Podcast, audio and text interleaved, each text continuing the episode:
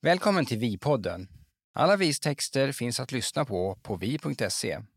Här i podden får du veta lite mer och får höra snacket bakom en av våra mest spännande texter just nu. Och så får du några smakprov. Programledare är Stina Jofs. Nu börjar vi.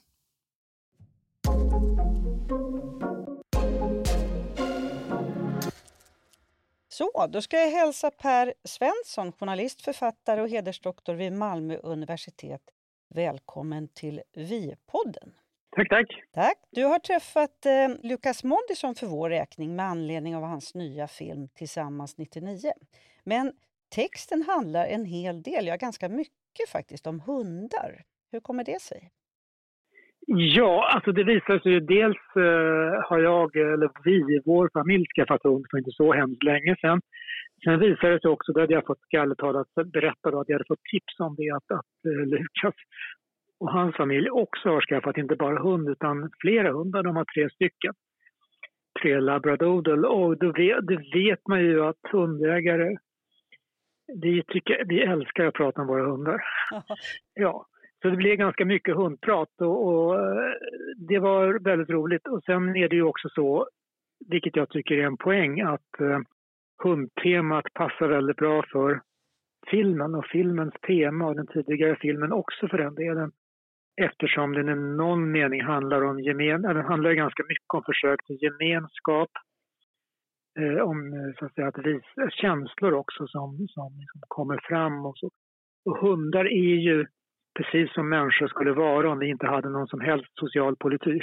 Ja. De är väldigt lika oss, men, men minus då all, allting som vi har lagt på av civilisatorisk eh, politik helt enkelt. De gör precis som de känner i varje ögonblick. Så det finns faktiskt en koppling mellan filmen och hundpratet vill jag nog framhäva.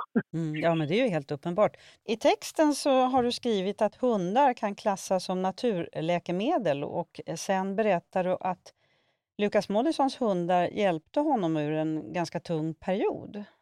Ja, det, det, är så han berättar. Jag tyckte det var ett väldigt fint avsnitt i det här samtalet. Där, att han eh, från början var, som han sa, hundskeptiker. Han trodde också att han var allergisk och så. Hans hustru Coco och, och dotter, tror jag, som gärna ville ha hund och så. Men sen när han då fick se de här hundarna, de åkte till en kennel, så säger han att ja, men där såg jag de här glada varelserna som skuttade omkring där och den glädjen vill jag ha in i mitt liv. Då, då berättade han att det var en svår period då där han hade haft problem med att skriva helt enkelt och, och jag tror också på andra sätt eh, känt sig eh, jag har haft eh, alltså depressioner helt enkelt skulle jag säga och, och skulle jag tro och eh, att de hundarna då liksom fungerar ju som ett otroligt terapeutiskt effektivt medel. Man blir glad av hundar. Men sen var det ju inte bara så att han var skeptisk mot hundar, han, han var också allergisk. Ja, han trodde han var allergisk. Det, det, och det är ju tveksamt om han var det, för att eh, han berättar då att eh, hans fru helt enkelt... Eh, ja, så här var det att eh, Kennen lovade att de skulle skicka en, en eh, trasa där någon av valparna då hade kissat. Så kunde man liksom lukta på den och se om man får allergiska reaktioner. Då blev man lite irriterad för den där trasan kom aldrig. Eh, och sen berättade hans fru att ja, men du har sovit på den i en vecka, den har legat i ditt örngott. Mm, smart, klokt. Och han hade, han hade inte haft några allergiska reaktioner så det, det var väl förmodligen då psykosomatiskt kanske. Det är väl det som är så att sensmoralen i denna berättelse. Mm. Så att de här hundarna har betytt mycket och eh, när vi pratade på slutet blev nästan lite, vi hamnade verkligen i hundprat där. Det var en diskussion om alla ställen där våra hundar har fått åka till alla veterinärer för att kräkas eftersom ju hundar, hundar ju helt saknar omdöme. De äter allt, även det som är fullständigt livsfarligt för dem. Mm. Så får man ta dem till en veterinär och så får de kräkas för några tusen lappar. det var en koppling till, en stark koppling till filmen. Att jag tyckte verkligen att ju mer jag tänker på det, ju, ju mer hundiga är, är, är de här människorna. Ja. Och intervjun då? Var, är han lättpratad var, eller tyst? Absolut, väldigt lättpratad. Det var en otroligt trevlig intervju. Jag, jag har gjort mm. många intervjuer i mitt liv. Det här var en av dem. Mm. Trevligare och eh, väldig variation i ämnen. Det gjorde det svårt när jag skulle skriva ut den sen, men väldigt många olika saker. Mm. Och ni har bott i samma område i Malmö, är det så? Eh, ja, alltså, jag känner inte Lukas Moodysson, men vi har alltså bott grannar bokstavligen i i stadsdel i Malmö som heter Rörsjöstaden som är närmast för de som bor i Stockholm att likna vid Vasastan i Stockholm kanske, eller Linnéstaden i Göteborg. Det är sekelskifteshus huvudsakligen, ganska centralt och så. Och jag bodde i en fastighet, han bodde i grannfastigheten. Så jag har ju sett honom, det här var ganska länge sedan, han, jag minns att han cyklade på en sån här låscykel mm. som på den tiden var väldigt ska jag säga, det var väldigt karaktäristiskt Malmö. Så kanske. Det fanns inte i Stockholm på den tiden. Eh, men det är vad jag minns. Så att vi har inte haft kontakt så. Mm. Men det har ändå, ändå, ändå bott väldigt nära. Och nu delar han ju sin tid i Malmö och i Småland va? Ja, och tror att han eh, själv nog vill framhålla att han huvudsakligen skulle uppfattas som bor i Småland och att han identifierar sig som, som boende i Småland. Det var det som kanske överraskade mest på mig under intervjun från det att, han, att Lukas Moodysson debuterade som poet och han var med i Malmöligan, alltså en konstellation av på den tiden då rätt unga Malmöpoeter. Malmöligan bildades ju delvis så att säga någon slags eh, opposition mot Stockholms dominans i kulturen. Så att det var väldigt mycket just Malmöligan. Så jag förknippat honom starkt med Malmö. Jag funderade länge på var ska vi göra intervjun i Malmö, någon, någon miljö som både knyter an till filmen men är väldigt malmöitisk. Och så där. Det blev inte så ändå. Men, men, men det visade sig att nej, hans förhållande till Malmö som han beskrev det var rätt svalt faktiskt. Mm. Det var Småland som han omfattade med enorm värme och eh, kärlek och entusiasm. Mm. Det har gått 23 år sedan ursprungsfilmen Tillsammans hade premiär. Det var i augusti 2000. Va? Och det blev en dundersuccé om detta 70-talskollektiv. Och idag har bilden av 70-talet förändrats en hel del. Vi ska få höra ett stycke ur texten uppläst av Marcus Wilhelmsson. Men vänsterns 70-tal var ju inte bara dogmatism, intolerans och svärmisk dyrkan av massmördande diktatorer. Det fanns också annat, säger jag. Den första Tillsammans-filmen kom till när min fru Coco och jag hade varit på Göteborgs konsthall och sett utställningen Hjärtat sitter till vänster. Vi hade inte någon jättepositiv bild från den tiden. Men så såg vi att det fanns också humor och livskraft. Det blev startskottet, eller ett av startskotten för den första filmen. Det borde man göra en film om, tänkte man. En film om människor med skägg och långt hår. Och så är det snällheten. Skäggen satt ju inte bara på politiska kommissarier utan också på milda hippies och morotsodlande gröna vågare. Tv-serien Händelser vid vatten, byggd på Kerstin Ekmans roman, blev en påminnelse om att också den flummigare alternativkulturen kunde rymma förtryck, ondska och galenskap. Men vid sidan av allt detta och bortom drogerna och överdoserna fanns också stråk av en snällhet som i de sociala mediernas nutid framstår som lika obegriplig som rörande. Man tittar ut över en allt aggressivare samtid och undrar What's so funny about peace, love and understanding? Snällhet, eller kanske godhet, är uppenbart något som fascinerar Lukas Moodysson. Han har vittnat om hur betydelsefull Dostojevskijs roman Idioten varit för honom. Den kretsar kring den genomgode Furst Myrskin. För några år sedan gjorde Lukas Moodysson komediserien Gösta för HBO om en psykolog som möjligen är alltför snäll för denna världen. Och det är knappast långsökt att se också Göran i Tillsammans han som aldrig tappar tron på människan och gemenskapen. Som en komedigestalt stöpt i en form snarlik förstens.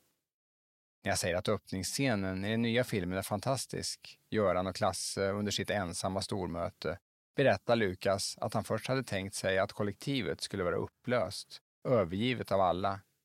Men så kom tanken att få hade hållit ut, berättar han. Och det var något som var så rörande i detta, att de inte hade gett upp. Per, vad är din bild av 70-talet? Var befann du dig då? Eh, jag var ju alltså ung, jag gick på gymnasiet 72 till 75. Eh, så att eh, jag har ju upplevt säga, slutfasen av, av den tid som, som den första tillsammansfilmen skildrar, det vill säga prog, proggen, den svenska proggen och vänster, vänsterdominansen. Och, eh, alltså, länge var jag ju starkt glad över att ha kommit ur det. säga, jag kommer ihåg att man upplevde 80-talet som en på många sätt en befrielse. Sen nu när jag är gammal så ser tillbaka så ser jag att det finns väldigt mycket i 70-talet, 70-talskulturen, själva kulturen, ungdomskulturen som, som jag idag kan tycka kan sakna. Och det, det, det mest typiska det är snällheten. Mm. Vara snäll. Alltså man lyssnar på, pop, på, på proggtexter från den tiden. Det handlar väldigt mycket om, Mm. om att vara snäll. Kom hit. Vi ska vara liksom, det just efter, längtan efter gemenskap och sådär. Känner du Ja. igen dig i filmen om du jämför eh, ettan och tvåan eller vad man ska säga? Eh, Ja, det kan man göra i... i eh, alltså jag upplevde ju som sagt av proggen så jag har ju liksom stött på de här miljöerna. Jag var med om alternativjul och såna här saker. Och väldigt många gick in i den här ungdomskulturen därför att proggmusiken var den, var liksom den dominanta eh, ungdoms... Det var den dominanta musik, musiken då i Sverige och man, man, kläd, man köpte kläder på Klara arbetarbord därför att det var det man gjorde. Det var ju svindyra kläder dessutom. Mm. Det var liksom inte, det var ingen fattiglappskultur direkt. Nej. Det var jättedyrt att köpa såna här arbetarskor och stuprörsjeans och fiskartröjor och såna här saker. Mm. Så jag var med om i informationsgruppen på någonting som kallades för Folkets forum 1972. Då var jag bara 16. Som var en alternativ till den alternativa miljökonferensen i Stockholm 1972. Det var liksom alternativet till alternativet. Ja. och så, här, så, att, så att jag har ju upplevt den där kulturen. Så, så att, och sen kom 80-talet med italienska tröjor och, och David Bowie i uh, aprikosfärgade kostymer och, och syntmusik och, och New Romantics och så. Så då var ju, prog, då var ju proggen och hippies Ja. stendött. Så att det, kulturellt kom man ur det där ganska snabbt. Mm. Jag tänkte en annan typ av tillbakablick som jag vill prata med dig om. För du har ju sysslat eh, ganska länge här nu med en eh, biografi om vår nationalmålare Anders Zorn. Det är väl en rejäl tillbakablick det också? Absolut. Eh, sen är det så att det finns rätt många, många paralleller mellan den tiden då son var verksam, det vill säga han föddes 1860 och dog 1920 och hans storhetstid eh, kan man säga som konstnär var kanske 90-talet och som kändis i Sverige 10-talet och fram till döden då. Alltså det finns många likheter där som jag inte vill skriva läsarna på näsan. utan Jag hoppas att de, när man läser boken som är ju inte bara handlar om son utan väldigt mycket om hans tid också i, i tanken. Att man då ser de här eh, likheterna. Och jag kan bara nämna en och det var, det var ju en tid då säga, borgerligheten som var hans publik också. Var, han målade för en, en internationell borgerlig publik med mycket pengar. Mm. Levde i förvissningen att de levde i den bästa av världar det skulle vara för evigt.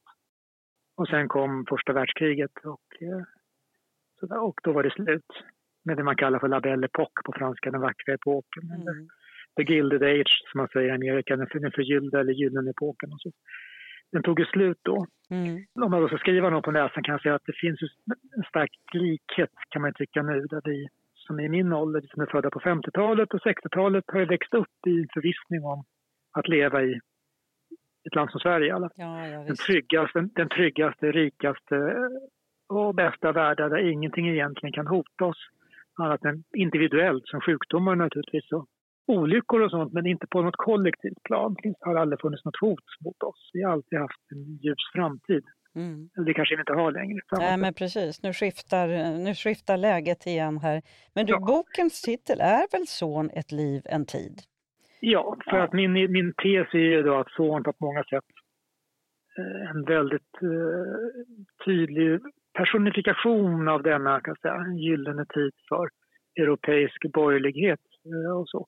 Så att eh, han var en entreprenör, inte bara konstnär, han var en, konst, en entreprenör på konstmarknaden som blev väldigt, väldigt rik och levde ett spännande liv med många, han reste över hela världen och så vidare. Så att det är mycket det jag vill att skildra. Var det något som förvånade dig med Son under ditt arbete?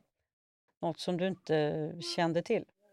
Alltså jag har ju hållit på och gjort research så länge så det förvånade mig inte så mycket när jag skrev men när jag gjorde research kan jag säga att just detta att han var en så enormt internationell person. Mm. Han förknippas ju väldigt mycket med Dalarna med viss rätt, eller med rätta också. Men han levde ett stor del av sitt liv utomlands och ända fram till, till att kriget kom så reste han ju varje år på långa, långa resor. Han tillbringade många, flera år i USA och sådär. Det tyckte jag var lite överraskande. Mm. Ja, med de orden, stort tack Per Svensson för din fantastiska artikel Och vi ser fram emot den här boken väldigt mycket. Som Dalkulla gör jag ju det extra särskilt. Ja, Ja. tack, tack. Tack så mycket. Stort tack! Hej, Hej! hej. Vill du ta del av alla VIS berättelser men inte är medlem än? Gå då till vi.se och skapa ditt konto. Det får också tillgång till podden Vi Plus, där hela texten från det här avsnittet finns att lyssna på direkt i din poddspelare.